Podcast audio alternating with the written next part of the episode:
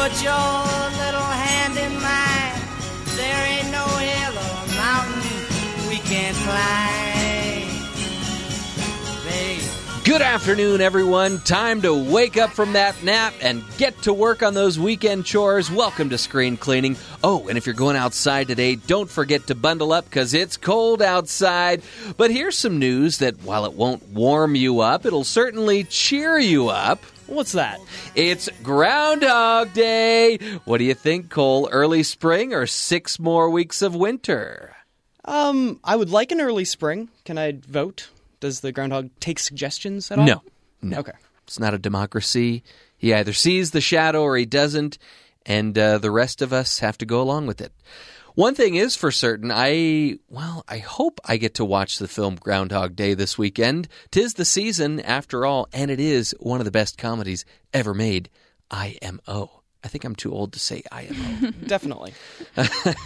In What- my opinion, just for clarification. In Thank my you. opinion, Jeff is too old. Thank you. For acronyms. This is Screen Cleaning. Each and every week on the show, we do our darndest to shine a big old spotlight on all that is good in entertainment. We would certainly consider Groundhog Day part of that good. And uh, as we do with uh, each episode of Screen Cleaning, we like to give you the very best in entertainment news. And the first bit of news I'm somewhat excited for and mostly intrigued, though. We found out that in July of 2020, they will be releasing another version of Ghostbusters, this time directed by Jason Reitman, who is the original director's son. And a good director in his own right of Juno and Young Adult. Certainly more accomplished than his father if you go by awards, anyway, right? But here's a little uh, good piece of news to tag on to that. Also in July of 2020, we will be getting the next Christopher Nolan movie. Now that's very exciting. Do you think it will have a non-linear storyline? Absolutely. Probably. I- I hope. I mean, Cole and I did an entire episode on the career of Christopher Nolan. We ranked uh, all of the movies that we had seen up until that point, and we both Which agreed. was all of them. Uh, yeah, but we didn't include Dunkirk in there because it had just come out. But we did agree that his best movie is The Dark Knight. And we're both big fans of The Prestige as well. Yeah, mm-hmm. I like all of his movies. I mean, the least of his movies, I think we. No, you you thought uh, the least of his movies was The Dark Knight Rises. Certainly. I thought the least of his movies was um, Interstellar. Interstellar. also Thank you. pretty bad. Yeah, so Jeff defends most of his movies. I think there's a sharper cliff, but the best of Chris Nolan is still really good. Hopefully, we get the good version of Chris and not the The boring Dunkirk or long, bloated Interstellar or Yeah. pretentious Dark Knight Rises or I think it's also worth mentioning that this weekend, Mickey is volunteering at a little festival that's going on about 30 minutes away from here. I sure am. Sundance Film Festival. never is- heard of it. Then you're behind on the times. Well, It's that's full exciting. force. You mentioned some of the celebrities that you've already um, you've had lunch with, and you've discussed Right, you've right. discussed uh, future movie deals with. More of like they just walked by me, and I was like, oh. Yeah. I did see Tessa Thompson from Whoa. Thor Ragnarok. And like a hundred other things Right. last year. She's going to be in the new Men in Black.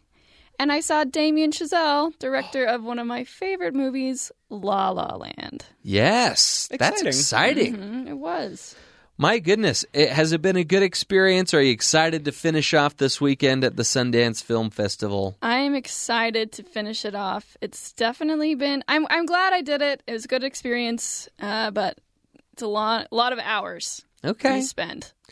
So, Cole, I see here we have some DC news. What's that all about? Well, you were announcing some new movies that got release dates, and Yes. the DC universe has given us a couple as well. Look, it's a bird. It's a plane. Ah, That's this week in DC News. An animated movie, DC Super Pets, featuring Krypto the Super Dog, among others, will be hitting theaters in 2021. That was this week in DC News. Hmm. Also, Look, it's a bird. It's a plane. that's this week in DC News. James Gunn will be directing and writing the new Suicide Squad movie titled The Suicide Squad, a soft reboot of the franchise. That was this week in DC News. Also, just in case it's Groundhog Day or anything and you're getting uh, deja vu, Look, it's a bird. It's a plane. That's this week in DC News. We got our first look at Margot Robbie's Birds of Prey in a Ah, teaser trailer. yes.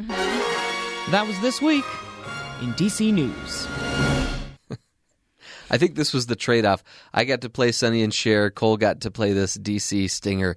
Um, you know, that's that's Also, if I so much DC. So if I wanted to do another one, Aquaman is now the worldwide king don't- of the DC universe. It don't press that button. The Dark Knight Rises Don't in do it. worldwide gross this past week. Also, So wait, a reboot of the Suicide of Suicide Squad that just barely came out? absolutely, yeah. So James Gunn is on to write. it was going to be Suicide Squad two, but now it's just called The Suicide Squad. So basically said, "All right, I will direct one of your movies on the condition that I get to remake the horrible Suicide Squad." Well, he's going to make a good Suicide Squad. He'll probably bring Margot Robbie back and maybe Will Smith, but most of the characters will be different. that sounds weird to me.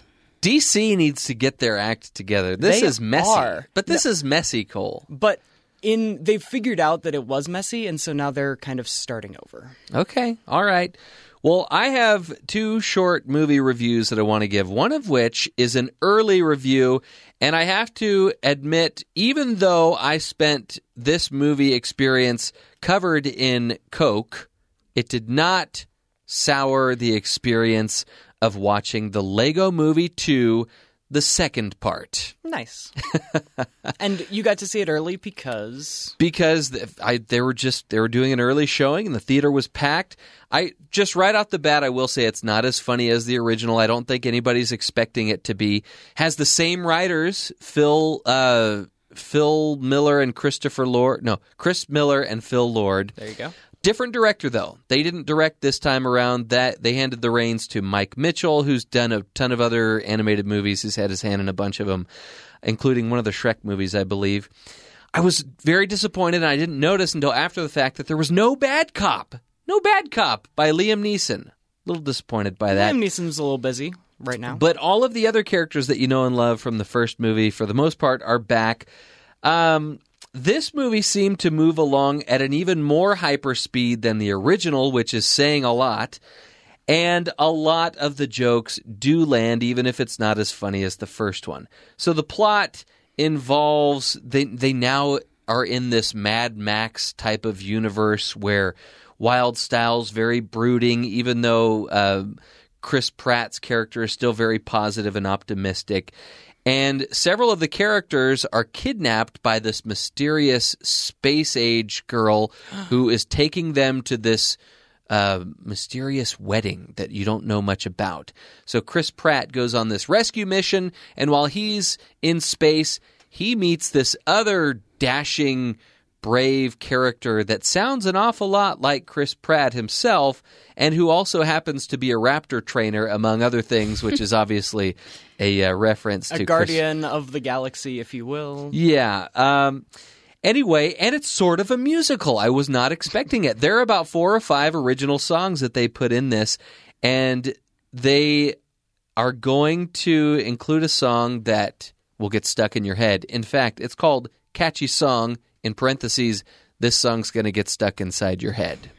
And it most certainly will. There's also another song by the Lonely Island Boys who did uh, who helped out with Everything Is Awesome from the first one. They did the credits song, which um, is also very funny. And at first, you think some of these plot devices are very random, like the fact that there are music, there's music in this. But that comes back and makes sense later, as well as why is Wyldstyle so brooding. That also comes back. And I would venture to say the ending of this one is even sweeter than the original. Aww. The other film I really, really want to tell you about is They Shall Not Grow Old. This is a documentary that um, uh, was commissioned. It was a commissioned project. They they went to uh, um, Peter Jackson. Peter Jackson and said, "We want you to make this film. Here's a hundred hours of World War One footage and six hundred hours of." interviews with all of these World War One veterans from the 1950s and 60s. So they sifted through all of that and were able to whittle it down to like an hour and 45 minutes. And the the main reason you're going to want to see this is because they took all this old grainy footage. A lot of it was like it was too bright or it was too dark, and so they had never done anything with it in the first place, and so it's never been seen. And they made it so that it's brighter, clearer, and it's in color. Did a little bit of Photoshop. Right. And this is a different documentary in that the whole movie is being told through voiceovers, like two or three sentence sentence voiceovers of all of these World War veterans and they tell the entire story. They have creative ways of showing combat since obviously photographers and the filmmakers back then could not get, you know, right in the thick of it. So they had really creative ways of doing that. There's a lot of uh, he went and hired actors to do voiceovers to match what it looked like they were saying, and there was a lot of Foley work that was done. In the end, Jackson describes the importance of this film, why it's important that we see this now. And that is because we're at a time in history where people who do remember some of these stories that had fathers or grandfathers that served in World War One, they're starting to pass away too. And so if we don't learn these stories, there's not going to be anybody left who knows them to tell them. So I, for one, am so grateful for the fact that this film was made. It really tells the story of these these brave men, as well as it encourages encourages you to go out and find out more about your ancestors. It is rated R because of some gruesome images that look more gruesome than they would uh, if they were just in black and white. It's a war documentary. Right. So other than that, it's it's worthy of your time, and uh, yeah, you need to see these two films. They Shall Not Grow Old is out this weekend, and the Lego Movie 2, the second part, will be out next weekend. And as we go to break and prepare for our main discussion coming back, here's a little snippet of the soundtrack from Lars and the Real Girl, one of my favorite movies, and it's in a very pivotal scene in the film, and it's an honorable mention of the discussion we will be having when we return. This is Screen Cleaning.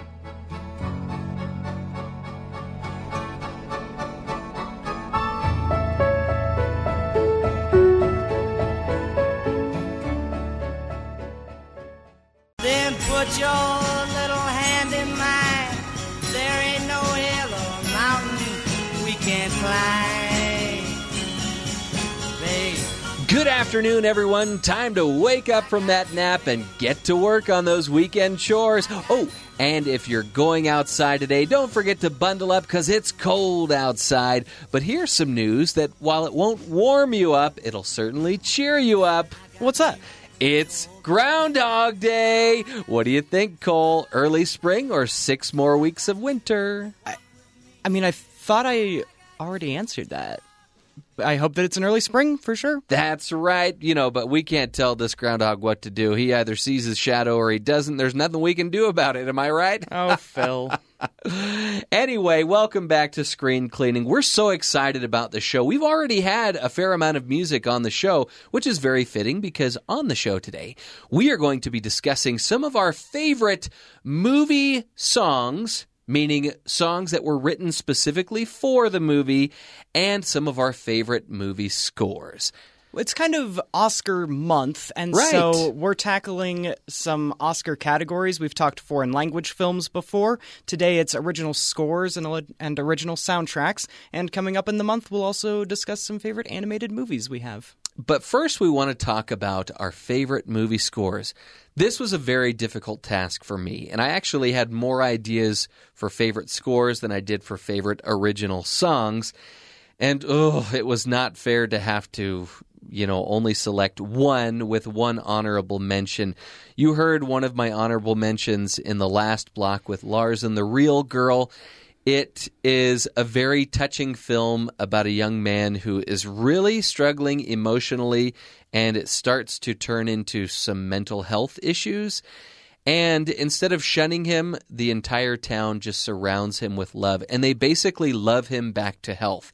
It's an incredible film, one of my favorites, and that song is in a scene where that that exterior shell that he's wearing is starting to crack and he's starting to warm up to these people that are just loving him back to health like i said um, but the the score that i had to ultimately go with and actually uh, I'm also going to mention the score from One Flew Over the Cuckoo's Nest, which we'll go out of this block with. But this is another film that deals with mental health, and it's a triumph of the human spirit. And it's a film about living or living instead of just existing. Because, as you know, One Flew Over the Cuckoo's Nest is full of characters who are in a mental institution who are kind of just existing and they're doing exactly what they're told to do. Jack Nicholson comes in and, and tries to change the status quo and get let these people live and enjoy life. But if I'm honest with myself, my favorite movie score comes from a little Pixar film, and you will know instantly what it's from. Ah, yes. This is the song Married Life from the Up soundtrack. It did win the Best Original Score. It did win Best Original, uh, or I'm sorry, Best Animated Feature the year that it came out. And it's Michael Giacchino, I think is how you put Giancino. Giacchino, thank you. Who pretty much does anything Pixar and anything J.J. Abrams And and, the story anything of him Disney. coming up with this song is so cool because it started with just like a simple four or five notes that he built an entire soundtrack around. Every song in this score kind of comes back to the main theme of the love theme between Carl and his wife. And I did see this film the year that, or I think it was, we hadn't even been married a year. So it has a very special place in our hearts.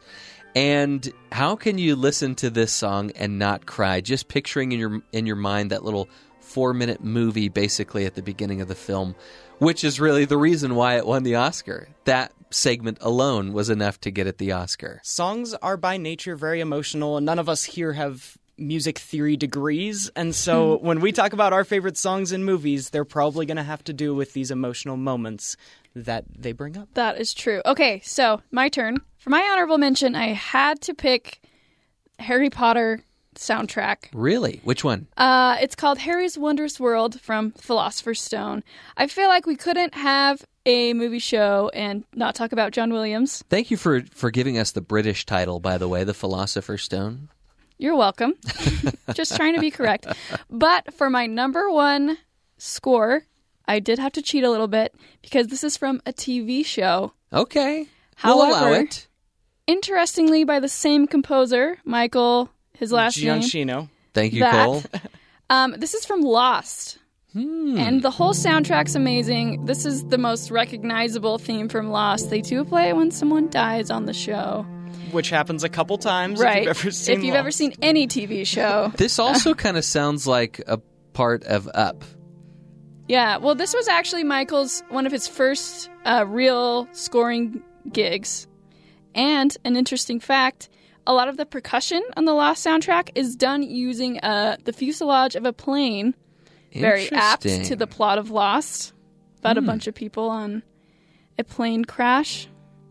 I love Lost. Don't when I spoil saw it for me, Mickey. The first episode, the first scene of Lost. So when I saw that you were choosing Lost, I the only theme song normally when you think theme songs of TV shows, it's what's playing in the opening credits.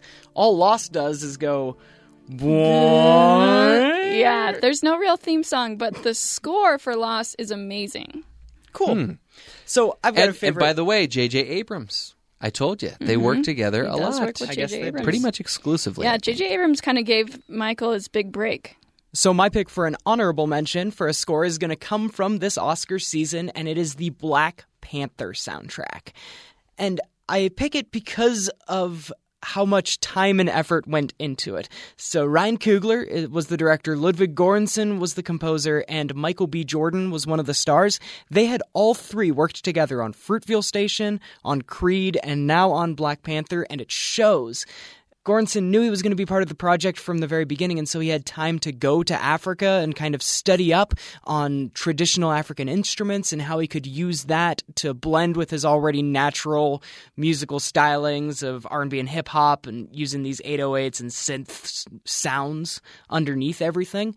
And mainly, it was cool that he was part of the project to begin with. In fact, when Ryan Coogler came back with a four hour cut of the movie, Göransson was able to score the whole thing. Wow. Normally, composers like are fighting tooth and nail to be the last person to slap their stuff on the movie, and this director composer combo was a really vital part to making the movie what it was. First of all, Cole, great pick. I think the music was actually my favorite part of that film. Everyone had themes, there, there Right. were leitmotifs and cool music stuff. And second of all, are we ever going to get to see that four hour version of Black Panther? I would watch it. I think it'd be interesting. It's a long time. But my actual favorite score comes from my childhood and one of my favorite movies growing up, and that was uh, Remember the Titans. It would be sports related, Cole. I it's the Super Bowl weekend, and so I thought we would come in with a football song. This movie is known very much for its kind of jukebox soundtrack, running you through the '70s and putting Ain't you no in that mountain high time. enough. Oh yeah, Spirit in the Sky and all of these. Really? Those So that it's is what its I love. entire genre. Interesting. But the score that's underneath all of these songs is what really punches home the emotional moments of the movie.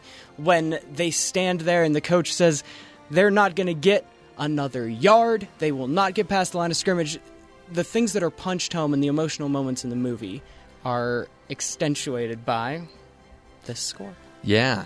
Man, I again, I can't tell you how difficult it was to narrow it down to one. I could have mentioned so many others. I could have mentioned, you know, the the score from Vertigo, which is actually so good that they use it again in the film The Artist, which won Best Picture of the year that it came out, mm. in a very pivotal, important scene. Wasn't The Artist a silent movie? Aren't we talking about music today? It is almost 100% silent, Except for music. but there's music The in music it. was and important it's fantastic. even in the real silent movies. and they have you know? some they have some songs in it too which is actually what we're going to be talking about next the best songs written for movies now again i i had a much more difficult time paring down my list of scores but basically any musical that's an original and not uh, adapted from a broadway show has original songs in it, and a lot of them are great. So just take your pick. Any Disney movie could have ended up on this list for any number of songs that have been written for those wonderful movies. But uh, really quickly, I'll mention my honorable mention, and this is a Disney Pixar movie, and it did win the Oscar for Best Original Song. It probably, to be honest, was not Randy Newman's greatest song that he ever wrote, but it did win this year for what should have been the final film in the Toy Story trilogy. I have mixed feelings about there being a Toy Story 4, but it is the song We Belong Together. And again, a lot of people would argue it's probably not even as good as You Got a Friend in Me, which did not win an Oscar. But I really or love it. When She Loves Me, which is my favorite of Interesting. the Toy Story trilogy Okay. songs. But the reason I love it so much is because, in my mind, it's kind of the anthem for my family. When I think about my three children and my wife, we belong together, and I just I love all the fun times that we've had and will have in the future. And again, it just speaks to me as this happy, inspiring song that we're a family, we're going to stick together, we'll be together forever. I love it. Nice. The ultimate choice that I went with, though, and this is from a film that I believe I've mentioned on screen cleaning before. It comes, it's the final song in the film. It's an original musical. The songs are written by Paul Williams, and he was nominated for an Oscar not for this song, but for one of the other songs in the film. But it comes in my favorite scene in the film.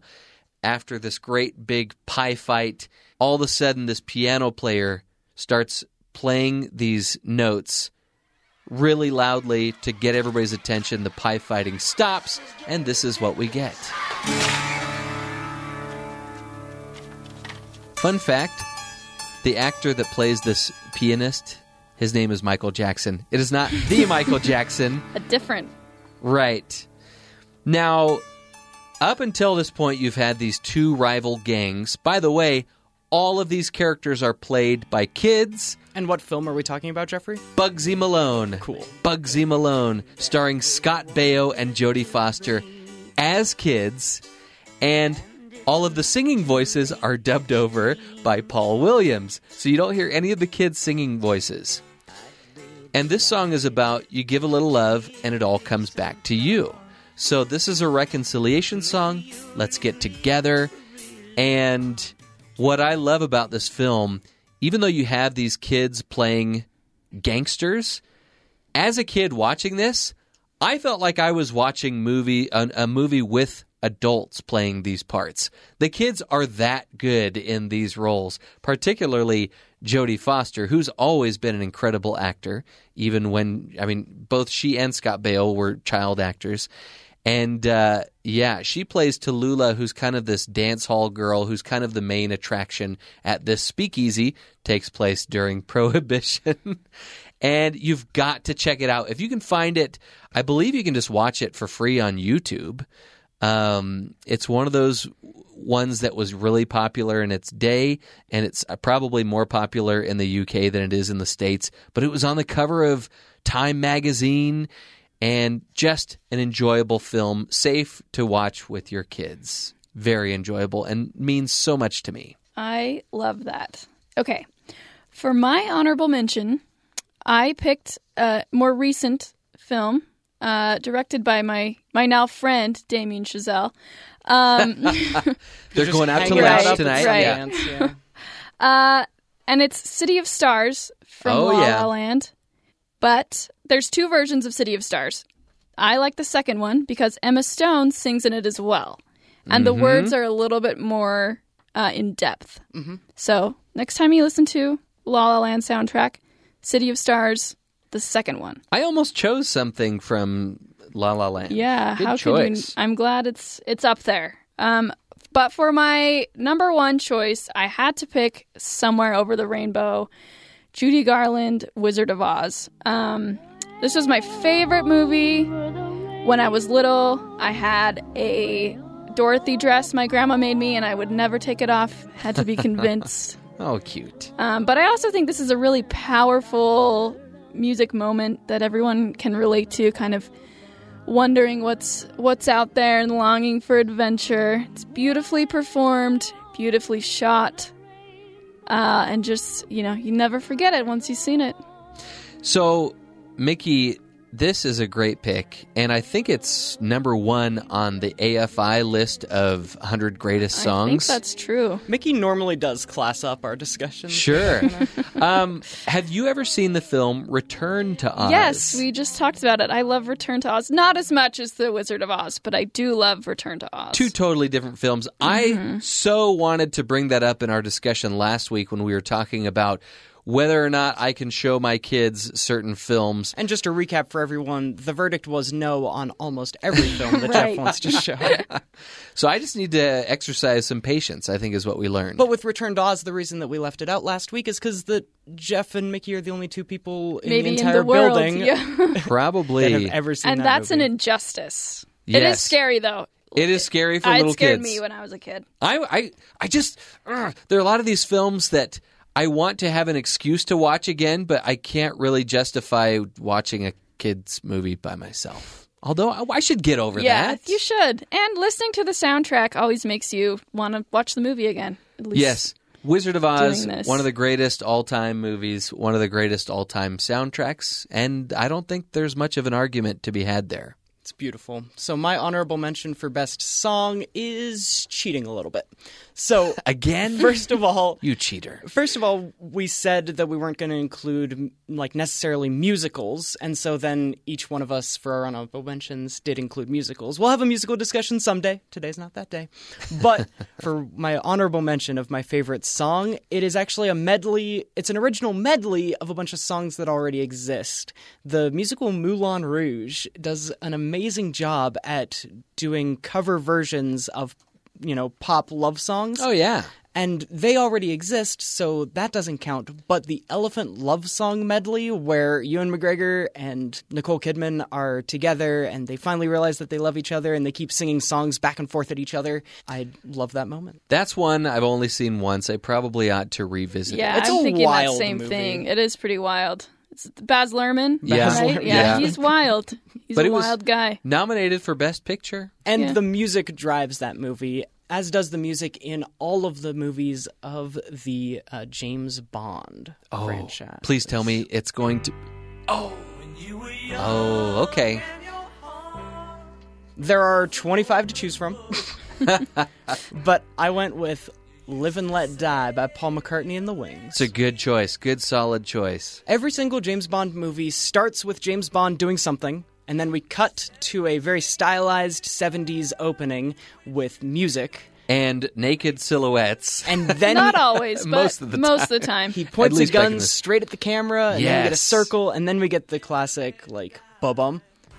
But as far as songs go, Live and Let Die is my favorite. It's not my favorite Bond movie, but it's my favorite song. Have you heard the Guns N' Roses version of this? I have. I listened to it when I was getting this stuff ready. it's pretty good. Yeah. Mickey had to text me this morning to say which uh, which Live and Let Die. Did you mean want? Guns N' Roses or Paul McCartney? Because I'd only heard the Guns N' Roses one before. I think a case could also be made for Carly Simon, Nobody Does It Better from The Spy Who Loved Me. But my favorite James Bond song has got to be Shirley Bassey's Goldfinger. Goldfinger. Oh, it's so good. And I like The Skyfall with by the Adele. She won an. Oscar for She that. did. Hey, by the way, uh, I agree with you that this is not the best James Bond movie, but there's a case to be had. And Roger Moore might also be my least favorite Bond. Period. However, he has the distinction of having like the most bonkers out there James Bond movies, I think. Moonraker is This also one, like Live and Let Die, was a weird, weird James Bond movie. And there's one great sequence in this movie that I gives me the creeps. I've only seen the movie once, but it gave me the creeps. It's kind of like this funeral. It's it's masking as a funeral proc- uh, procession, but the main point of this funeral uh, procession in New Orleans is to kill somebody. Like they cover up a murder and make it seem like it's this funeral procession, and then once the guy's dead, then the song, the sad song that they're playing, like turns into this celebratory, you know, let's all dance and yay, ah, kind of like a ding dong, the witch is dead type of moment, and it's really off-putting for sure. You know the the scene I'm talking I about, I do, right? yeah. And Ugh. so when it came to music, I did want to grab Live and Let Die. It has a lot of other musical moments. The sad thing for me is Pierce Brosnan was my childhood Bond, and his movies really lacked that specific sound that some of the early True, Bond movies had. but Goldeneye is one of the better James Bond movies in yeah, my so. I hold up Goldeneye as a movie, but I was looking for a song, The and song. so That's fair. that's where we get to talk about Roger Moore, I guess. Yeah. Goldeneye had a great it was a great combo of like cheesy villains and really good action. We should have a James Bond day. sometime. Yeah. Anyway, as we go out to break, we promised we were going to play part of the soundtrack of One Flew Over the Cuckoo's Nest. Forgot to mention one interesting thing about this soundtrack is they make heavy use of the saw. And it's very haunting and strange, very fitting for a movie about a mental institution. And this is one of the all time great American movies and one of the all time great scenes in a movie. Very triumphant, and it has to do with the Native American who, uh, well, I don't want to spoil it, but he overcomes something tremendous in this film. It's a very bittersweet ending, and go listen to the soundtrack at the very least if you have qualms about watching the movie starring Jack Nicholson, which also won Best Picture of the Year. When we return, we are going to be playing a little trivia game put together by Mickey Randall when we return. This is Screen Cleaning.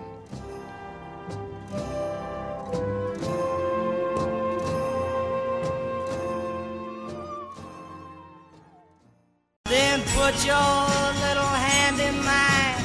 There ain't no hill or mountain we can't climb. Babe. Good afternoon, everyone. Time to wake up from that nap and get to work on those weekend chores. Oh, and if you're going outside today, don't forget to bundle up because it's cold outside. But here's some news that while it won't warm you up, it'll certainly cheer you up. What's that? It's Groundhog Day. Now Wha- hold on. I know we've done this before. What are you You're gonna ask me if I want six more weeks of winter or an early spring, right? Cole, That's crazy. how did you do that? It's ground. I because that's what happens on Groundhog Day. But also, I swear we've done this before. Mickey? I don't know what he's talking about. It's the first time I remember that. Okay, Cole, you're either crazy or you're uh, some sort of clairvoyant. I don't know. I oh, I guess can handle the second. I guess the two aren't mutually exclusive. Anyway, welcome back to Screen Cleaning. We have been talking favorite movie soundtracks, favorite movie songs written specifically for the movies, and now Mickey has been kind enough to put together a little trivia game for Cole and myself, and I think we know who's going to win this one. As I do most things, I'm going to be going home with the award. Well, we'll see. He's not so sure. We'll see about that. Mickey's not even so sure. All right. You guys have lost faith in me. Jeff versus Cole. It is a race. Now, a lot of these are going to be Oh, so it's just first person to answer. Yes. Okay. Uh, but be careful because if you answer the question incorrectly, I'm I'm going to be playing you some songs. Okay. But the question's not always going to be what is the song, right? So make sure you're paying attention to the question. Okay. However, for this question number 1, you have got to name the piece of media that this song is from. Okay. that is from Game of Thrones on oh, television. Correct. You sinner. It's correct. We do not condone watching the show, but it is a cool soundtrack, I have to say. Oh, the opening. Yeah, you can watch the opening of this without Right, the any credits, qualms. The yeah. credit scene is so cool, and The there's so many credits are safe to watch, and that's about it. Yeah, There's so many that's about it. people in this television show that the credits take forever, Right. And just the cool animation of exploring Winterfell. Right, and- right. And it's listen to it on your iPod. Yeah, it's beautiful. There's right. there's another HBO show called John Adams, and HBO shows normally like push that border. John Adams has one of my favorite TV like theme songs of all time as well. Hmm. Interesting. Okay, that's one for Cole.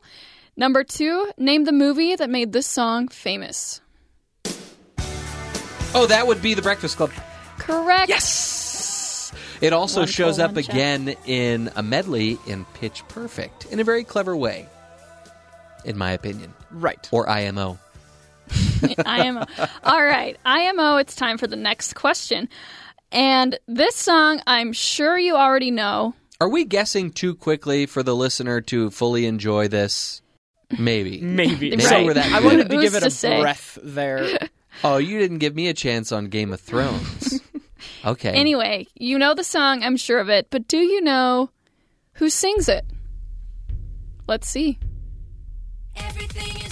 Oh, Lonely Island Boys. It's just the Lonely Island. Oh, Lonely Island. Okay, I think that's a tie. And uh, Andy actually, Samberg. You're both wrong. Lonely Island is featured, Oh, but they're not the primary artists. oh, it's the the songwriters.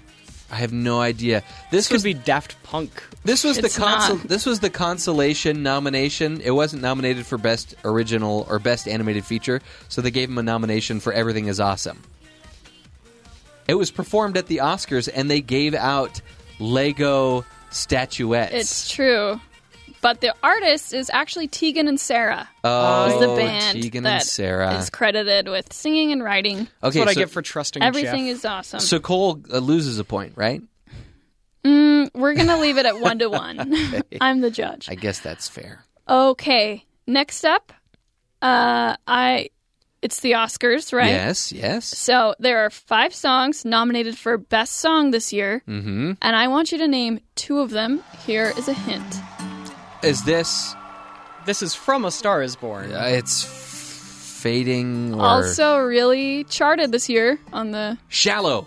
correct. Yes! That's one. I I've need another one. it. Another Best Song nominee. Oh, uh, uh, the the place where lost things go from Mary Poppins Correct. Returns. That is correct. That's two. We've By the way- also got All the Stars from Black Panther. Yes, Cole. Why why weren't you on top of that one? I know the movies that they're from. Another one's from The Ballad of Buster Scruggs. Uh, When a Cowboy trades his spurs for wings. Yes, And then you've got I'll Fight by Jennifer Hudson from Now, RBG. From RBG. We we will have a piece of Oscar news surrounding the best original songs coming up in the next block of the show. But uh, I think just so we're keeping, or just if you're keeping score at home, I think it's uh, two Jeff and less than that Cole. That is correct. now let's see if you can get this one. So this is another Oscar winner, uh, Stevie Wonder. Oh, But what movie is this from? I can tell you. we'll see.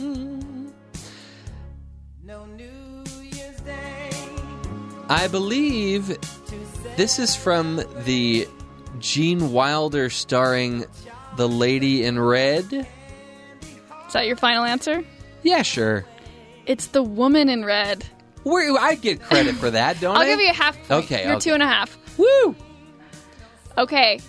The only reason I know that is because I may or may not have read that recently. But I wasn't cheating and doing research. I was just trying to figure out what original song I might want to include on my list, and it did come across. I didn't my even know that song was from a movie. So that's that's something I Did learned. he win? For, you said he won for He that, won, right? mhm. Good for Stevie Wonder. Okay. Number six. Can you name the movie that this song is from? Think I'm an ignorant savage. Yes, I'll let you have it, Cole. Thanks. This is this is an easy one. it is from Pocahontas. Correct. Yes, Paint with the colors of the wind. one of the better parts of the movie. I'm fairly confident that I could guess most Disney songs based on two seconds or less. Yeah, that's of- probably accurate. Uh, great song, Oh, great yes. song. Um, the movie, It's in the weaker lull of the mid 90s. Right. Not my favorite. Maybe Sure. no one's favorite Disney movie. But I love Alan Menken. If you asked me who wrote the song, I could have told you it was Alan Menken, whom I did see perform at BYU, and it was an awesome, awesome show. Very cool. Okay. So you may have seen Alan Menken, but do you know the movie that this song is from? Also an Oscar winner. Whoa. It's Kind of psychedelic. This is. Oh, Wait, Uh, so is this the theme from Shaft? It is not. is it from Xanadu? No. Uh, hold on. Let's hear what they have to sing.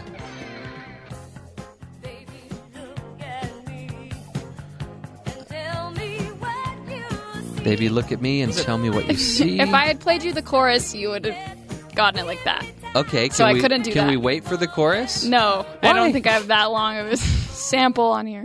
Um, uh, is it from Flashdance? Closer. What a feeling. Is it from Footloose? No, but there is a high school involved. Ah, High School Musical 3. Wrong. senior year. Gosh. Uh, I are we? Let's give up, Cole. I don't think we oh, know I have this no one. idea. No. That is fame. Fame. I remember Oh, my name? Fame. Fame. Right. I want to live forever. See, you would have got it if I, I would have learned played. how to fly. I don't- Hi. Does she say? wanna- Does she say She say- fame? yeah. Okay, if she said fame, I probably would Yeah, have gotten she it. like Otherwise, I wouldn't. it. It's also Fame. from the movie Fame. Right. Also Yeah. Hmm. from the movie Fame. All right, so that's Jeff, two and a half, Cole, two. Hmm. Now, this is a musical. Let's see if you can get it. Oh, this is from West Side West Story. Side Story, and we'll call that a tie. We'll call it a tie. Three, three and a half. One of my favorite musicals of all time. And there's a remake coming out. Probably- which Relevant. Probably my only version of uh, Romeo and Juliet that I actually like. Not this Romeo song plus is also in the credits of Vice, and I appreciated it. Oh, yeah. interesting. That's I uh, really do not like Baz Luhrmann's uh, Romeo and Juliet. Really don't. That's okay. I only saw it the one time, to be fair, but I maybe I just wasn't used to the stylings of Baz Luhrmann, but didn't care for it. Maybe I just wasn't a Leo DiCaprio DiCaprio. fan. Okay, this is from a movie that you do like, but let's see if you can get it. The movie, guess the movie. Yes. Oh, this is from Home, Home Alone. Alone. Oh, another also tie. a tie. So, this was this was almost one of my honorable mentions, and then I realized that Christmas was now two months ago. Yeah. And so I picked something else. So, by the way, the next time you're on a Southwest flight, uh, I'm going to ruin it for you because you'll forever think of this song when you hear the seatbelt sign go doon doon doon doon. That's all it does. It's no, it just does those two notes, and but you it says it twice, so you think of Home Alone, and uh, yeah, I've ruined it for you. There you go. Remind me never to fly in Fly an with airplane Jeff. again. Yeah. It also reminds you that you uh, left your kid at home, probably. Probably. Right. Think about that. That's why they do it. I'm sure someone will hear that and then remember. Oh, Kevin. that is a great thought, Kevin. Cole. no, it's more like Kevin. Okay. Another. This is a score. Mm-hmm. And the score, the Hopefully correct a score is, little by the way, three and a half to three. Yes. Okay. So this could be the deciding. So, what are we giving you here? The composer or what the score is this from? the movie. From Sherlock Holmes, I believe. Correct. See, I was trying to help the listener out, and Cole just like swiped, Swipe. swapped in and stole it out from underneath me because I would have gotten this too. I love the music from this movie. Right. Is it Hans Zimmer? It is Hans Zimmer. Can I the, get half a point for that? You can, which means it's a Four to four. tie. Okay, that's fair.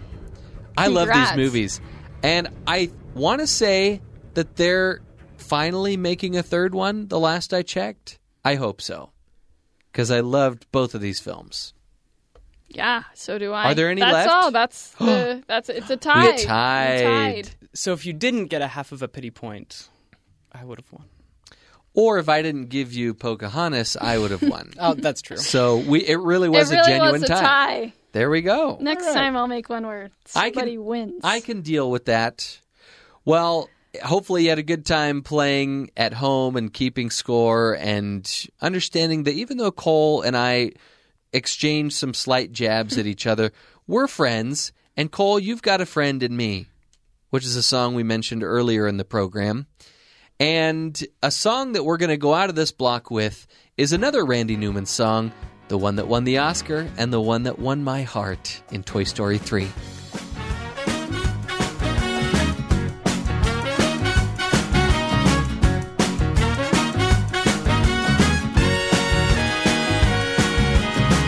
Don't you turn your back on me. Don't you walk away. Then put your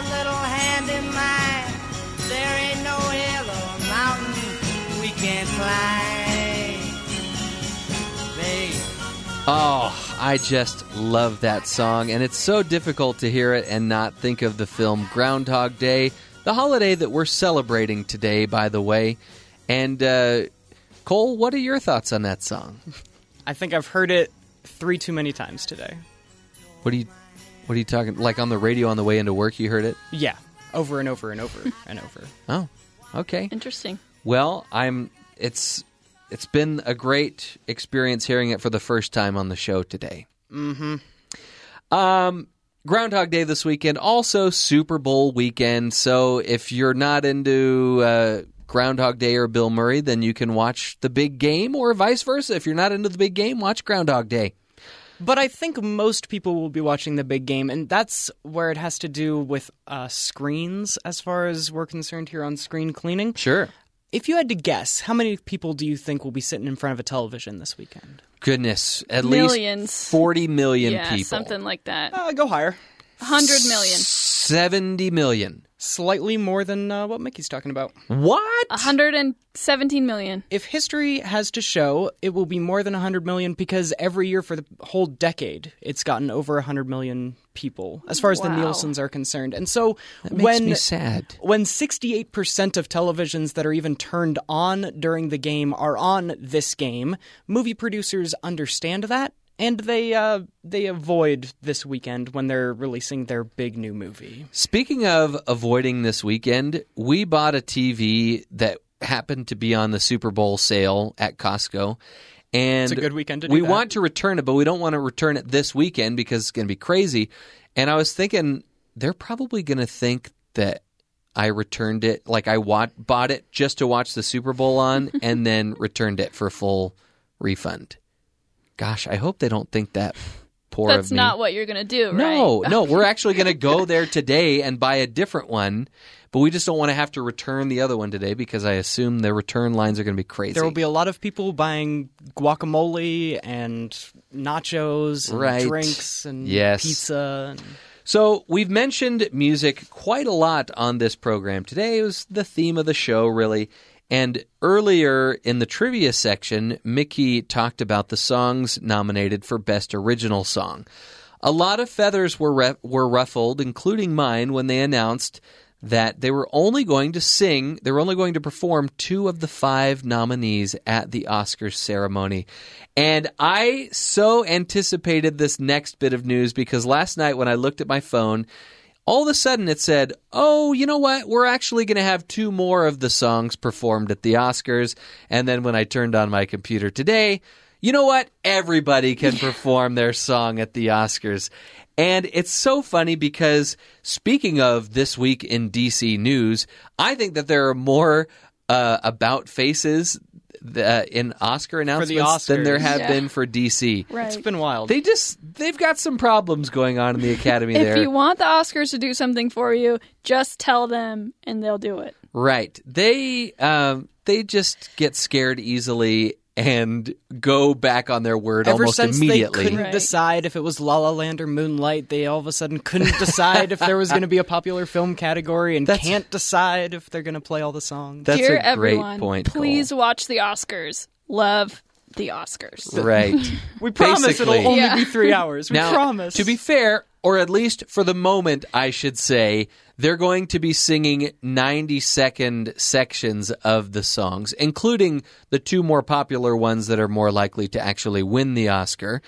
But uh, yeah, there's a kind of a the thought that maybe all the nominees got together and said, you know what, let's unite and we either all perform or nobody performs. But there's no way to tell if that is actually true. But it's fun to speculate, isn't it?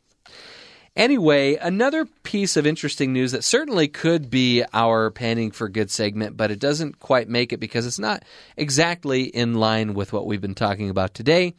Are you familiar with the group Disturbed? Anybody know Disturbed? they're a band. Yes. I don't know that I could name any of their songs, but apparently they're like a heavy metal band, which I'm is pretty sure they're "Get Down with the Sickness" is disturbed. So there was a female concert goer at one of their concerts that was kind of getting shoved shoved around a bit too roughly at a mosh pit that had formed in the general admission section, like right in front of the stage. And the lead singer from Disturbed says, "We saw what happened." Uh, on behalf of the gentleman in Disturbed, I want to apologize for you getting jumped into our gang. And this guy is a he's a 45 year old married guy with a five year old son. So he said, "Call me old fashioned. There are some crazy idiots out there who'd call me sexist for insisting on protecting a woman. But you know what? Everyone needs protection, and anyone who isn't as strong as you deserves your protection. Do you understand that?" And uh, it was a touching moment, and he invited her up on stage. She got to sit there for the last song of the concert. But that leads us into our panning for good segment. There's good in them there hills.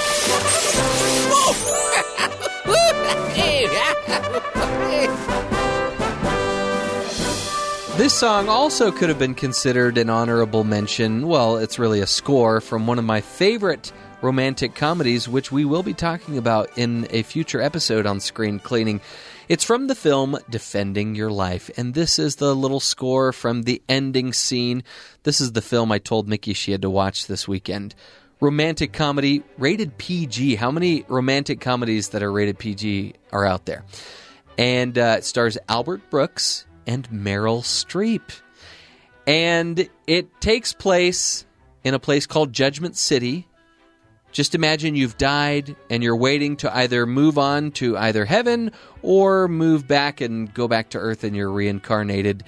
And that's certainly not what I believe, but it's a very clever film. And it's basically this resort community where you can eat however much you want.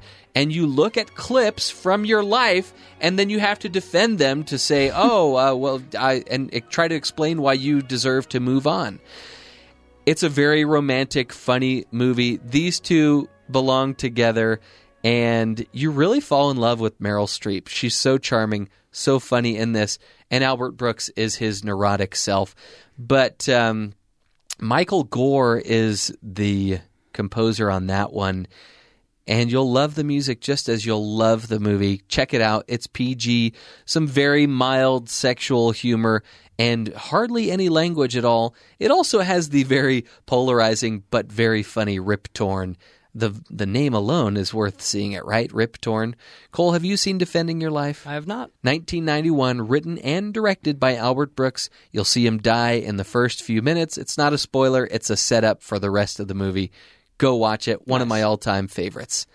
Well, that is going to do it for this episode of Screen Cleaning. We gave you our favorite movie scores and our favorite movie songs, and hopefully it sparked uh, your thoughts into, uh, you know, rounding up what your favorite movie songs and scores are, and hopefully it deepened your appreciation for music in movies. And the effort the composers go in to put it for you. That's what we like to do. We like to shine a spotlight on all the good parts of movies, and this time it was music in movies. Enjoy the Super Bowl, enjoy your Groundhog Day weekend, and we'll see you again next week on Screen Cleaning.